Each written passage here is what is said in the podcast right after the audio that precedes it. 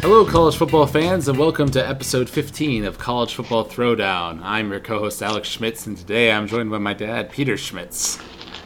Hey there, fans. Hello to the world of college football.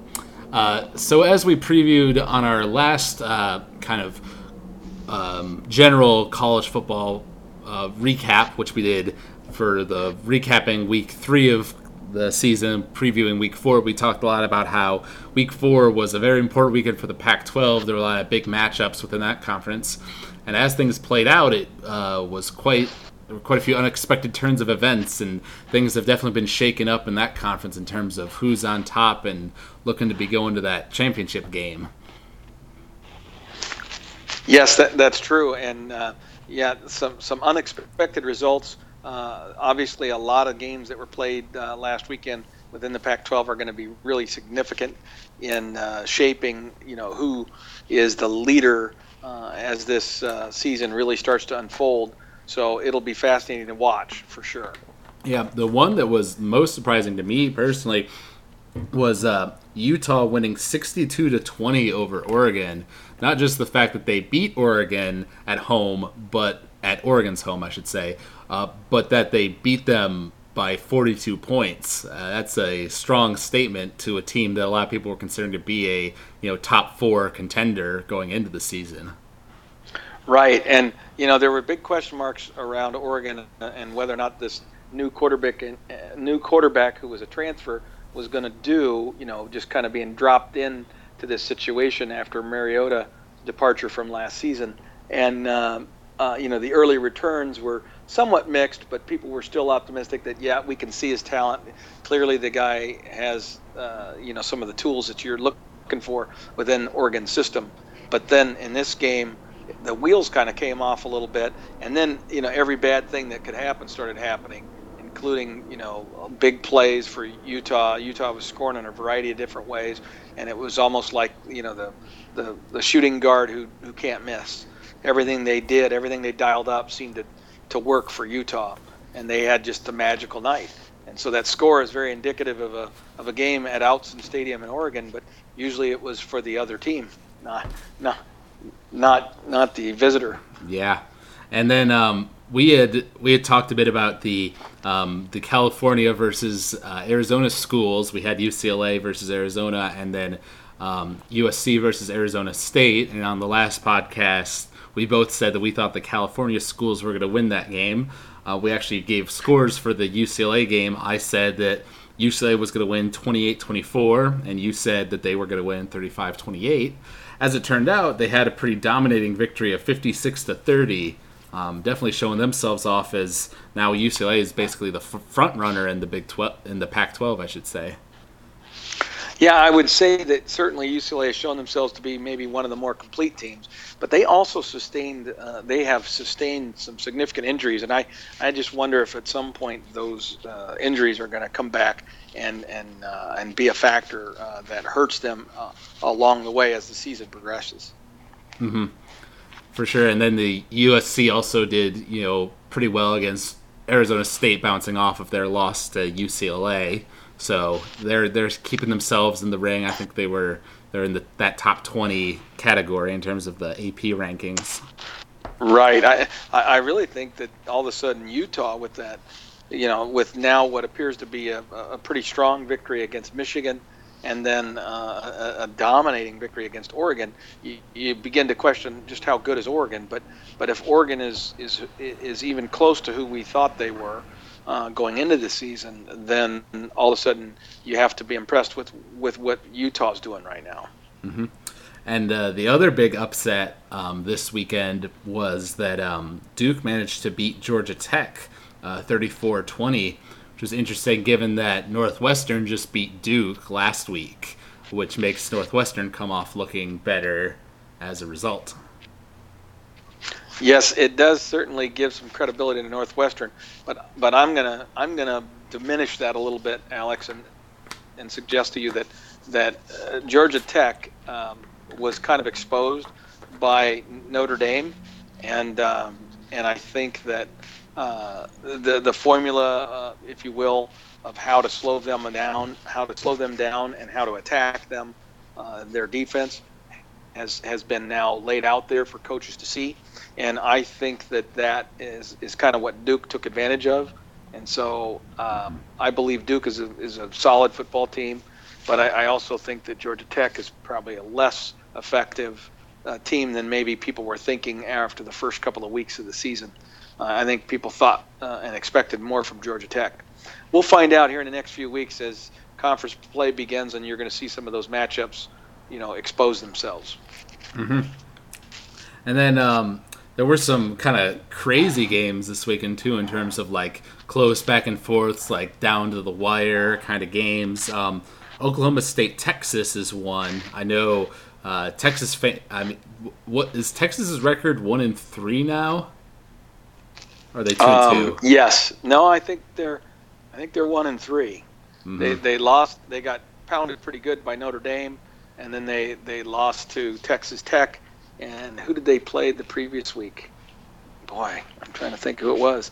I don't know. I can't remember, but I, I think it is one and 3 mm-hmm.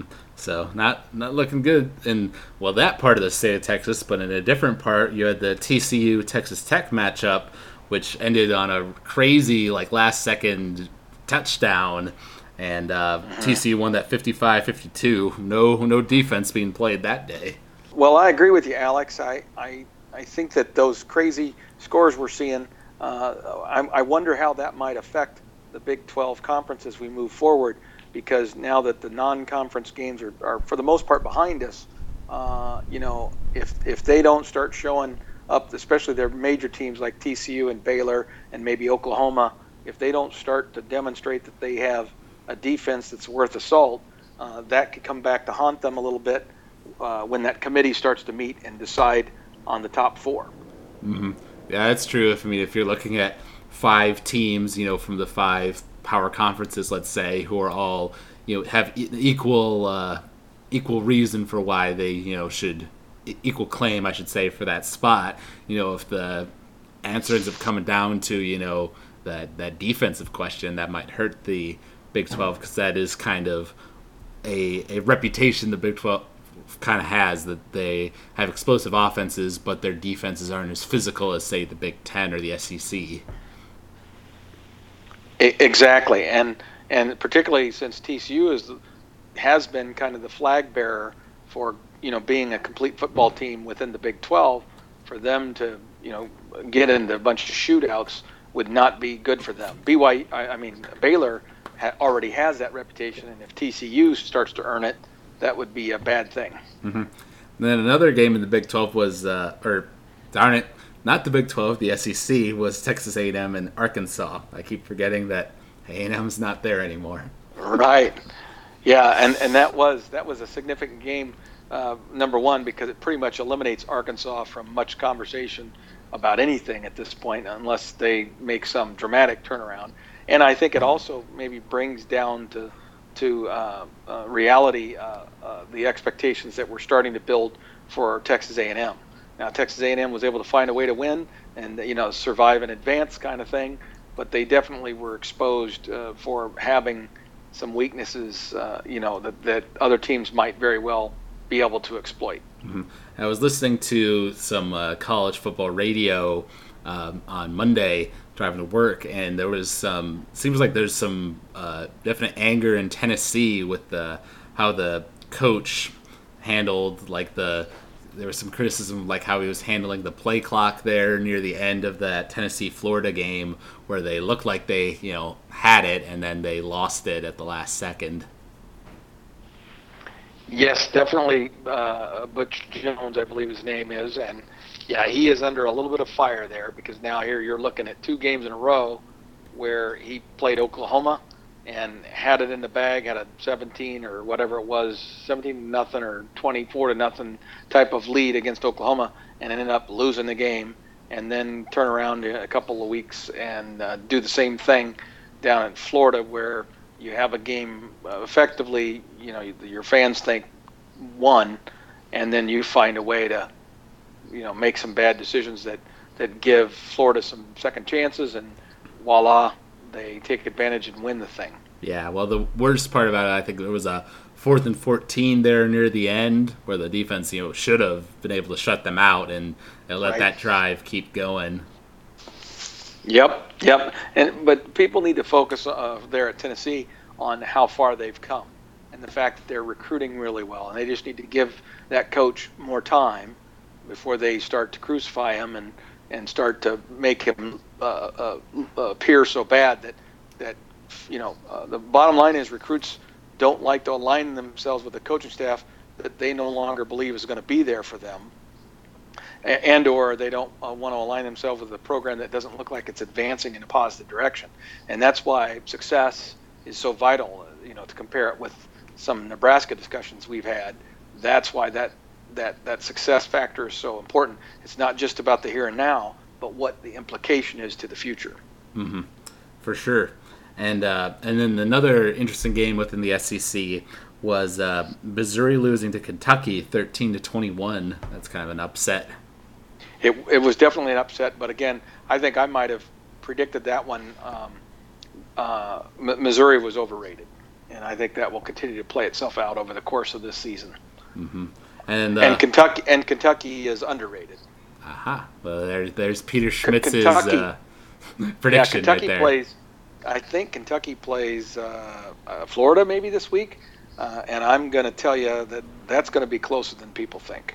All right, you heard it here, folks.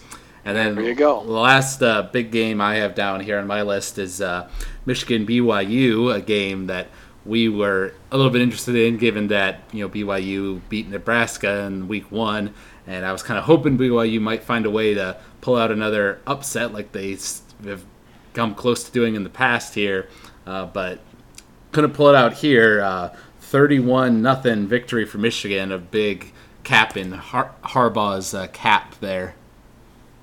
That's right, and and the thing with that, Alex, is and I, and I may have mentioned this to you off the air, is that, that there was a really good win, and it's clear that uh, there is a uh, an emphasis, uh, a change in direction that's gone on there at Michigan, and it's really clear what, what Coach Harbaugh wants to do.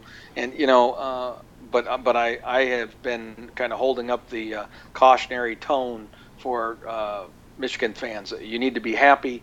If, I, if I'm talking to a Michigan fan, I, I, I try to tell them you need to be happy about the progress that you're making, but you can't uh, immediately overreact to this one game because you really don't know how good the, the the BYU team that showed up and played Michigan this past week really is. Uh, when you look at the schedule that BYU had to play and all the miles they had to fly all over the country, uh, you know, flying to Nebraska, out to the West Coast to, to UCLA, and then back all the way across the country and time zones uh, over to uh, uh, Michigan and and just you know taking the physical beating they've taken, the players they've lost to injury uh, as a result of the, that that schedule. BYU isn't quite the team that maybe they were earlier in the season, and so I just want people to say yes, it's a solid win, it's a good win. Uh, clearly, defensively, uh, Michigan's playing at a high level, uh, but let's let's just uh, cool the wheels a little bit and let let things play out. You're going to have your your opportunities as this Big Ten season unfolds. So just let it happen. Don't don't get the cart ahead of the horse. Mm-hmm. Yeah, I mean, I agree that you know this the upcoming Big Ten season, you know, is where they're going to have to really face their trial, you know, and see how uh, how much change Harbaugh has done there. Um, were there any other games that you wanted to talk about? That that covers all of the ones I had on my list. No, not any from last week. I, I want to talk about this phenomenal uh, Saturday of college football that's coming up uh, this Saturday. Um, and you know, I mentioned just a little bit ago when we were talking about Kentucky and Missouri. Uh, actually, uh, Kentucky doesn't have a big game this weekend, but but Florida does. Uh, Florida plays uh, Old, Ole Miss, and it's Ole Miss at Florida. So that's the that's one of the big games of the weekend right there. Yeah. Ole Miss at Florida, but the big conference games now they're they have arrived. It's conference season. That's right, and by far the biggest game I would say of this upcoming week is the Georgia Alabama game. There's a lot of talk about um, how this could be a proving point for both teams, either whichever way it goes, because it's the first time like Alabama hasn't been the favorite in like 17 games or something like that. You know, and they're both very physical teams on offense and defense. Right. And and and Georgia has a history, uh, especially when all of a sudden they start to look like they're they're really good, of laying an egg, especially against Nick Saban. So it's one of those games where uh, Georgia may have more athletes and may be playing at a higher level, but there is a psychological uh, edge that Nick Saban has when he plays football against against uh, uh, Georgia and and, specific, and and their coach. And so, um, you know, that has to be overcome. That that ghost has to be slain by Georgia as well as just winning the football game. Mm-hmm.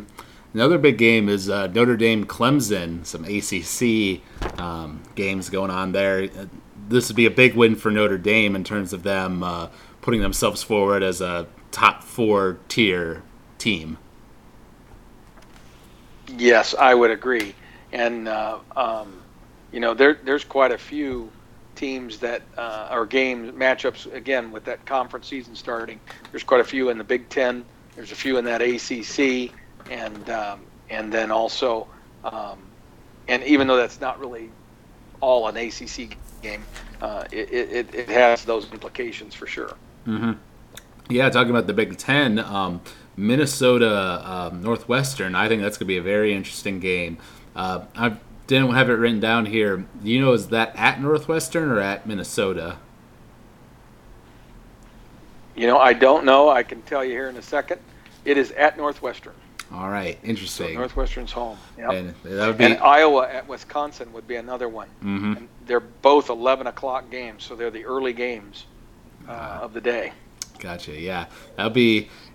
I guess that's that's a tough task for Minnesota to go to Northwestern and beat them when Northwestern's on this kind of streak at the moment. But um, Minnesota certainly is a good football team, and I'm interested to see how they perform against that strong defense of Northwestern. Of course, frankly, Minnesota should have lost to your uh, your Ohio Bobcats last oh, week. Yeah. They got lucky to win that game. Yeah, I did. I didn't watch that game, but I saw the score, and you know, I'm. It seems like the Bobcats are are doing pretty good this season to be able to play a good Minnesota team, you know, to a close match like that. Absolutely, the Fighting Frankies. That's right, good old Frank Solich. Um, what what do you think about the Wisconsin Iowa game? I mean, I would certainly say I think Wisconsin's going to win that game, but I think Iowa could make it interesting.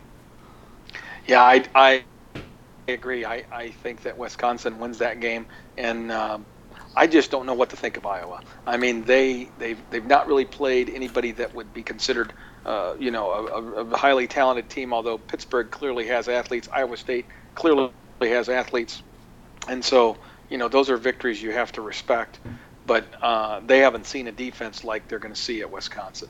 And so I have a feeling that in that particular matchup, Wisconsin's going to look, uh, going to rise to the occasion and look pretty good. Mm-hmm. We were talking earlier about um, Texas A&M and how you know they had some kind of holes poked in them in that Arkansas game. Now they're playing against uh, Mississippi State, and so that's going to be definitely a tr- uh, trial for them to see if they can overcome that. Well, and and that and that's a that's another one of those make or break, at least on one side of the ledger. If if Mississippi State doesn't win that game, I think they they uh, their season is already you know on the rocks. So that's a must win almost for them. Mm-hmm. Yep, Texas Tech Baylor is another uh, is a Big 12 game yeah. that's definitely significant. Yes, absolutely. And uh, uh Kansas State, Oklahoma State is going to be a key one.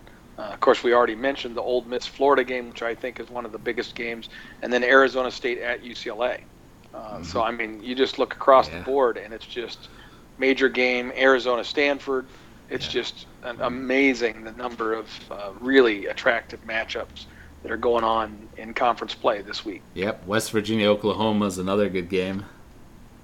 Yes, yes, it is. Yeah. So, uh, batten down the hatches get ready to go, uh, uh, uh, college football fans, because it's going to be a great weekend of college football. Yep. Great weekend. Yeah, but certainly shaping up that way, and you know it's always interesting getting into conference play. You know things start to kind of settle down in terms of, or in terms of who's really the dominant team and who's not, you know, we'll kind of see as they go head to head, you know, who's really uh, at the top of the pecking order, as it were.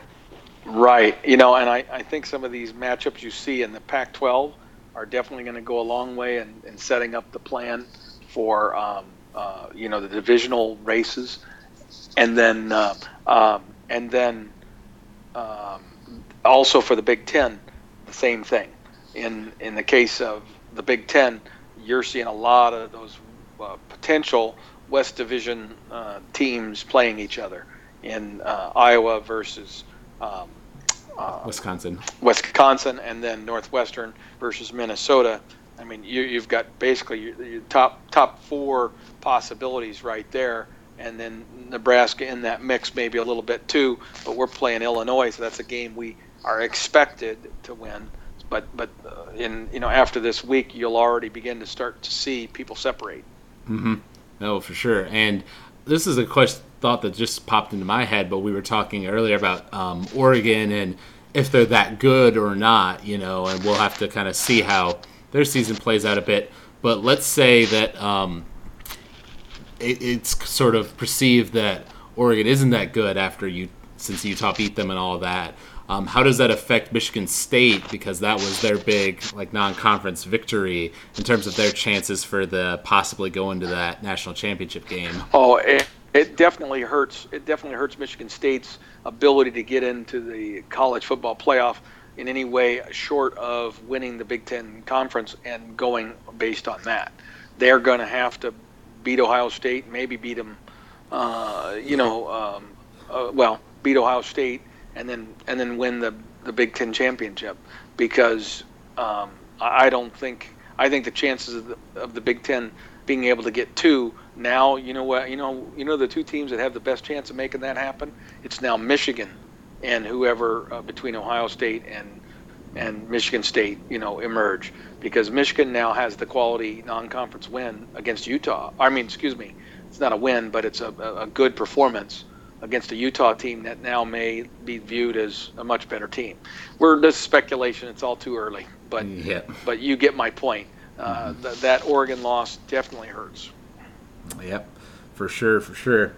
All right, well, there's a lot to look forward to as college football fans. Like you say, this is uh, one hell of a uh, weekend we have to look forward to. I might actually be going to the UCLA Arizona State game. I'm still kind of waiting to see on that, but I think that would be fun, especially if uh, UCLA is as good as they seem to be in terms of the Pac-12.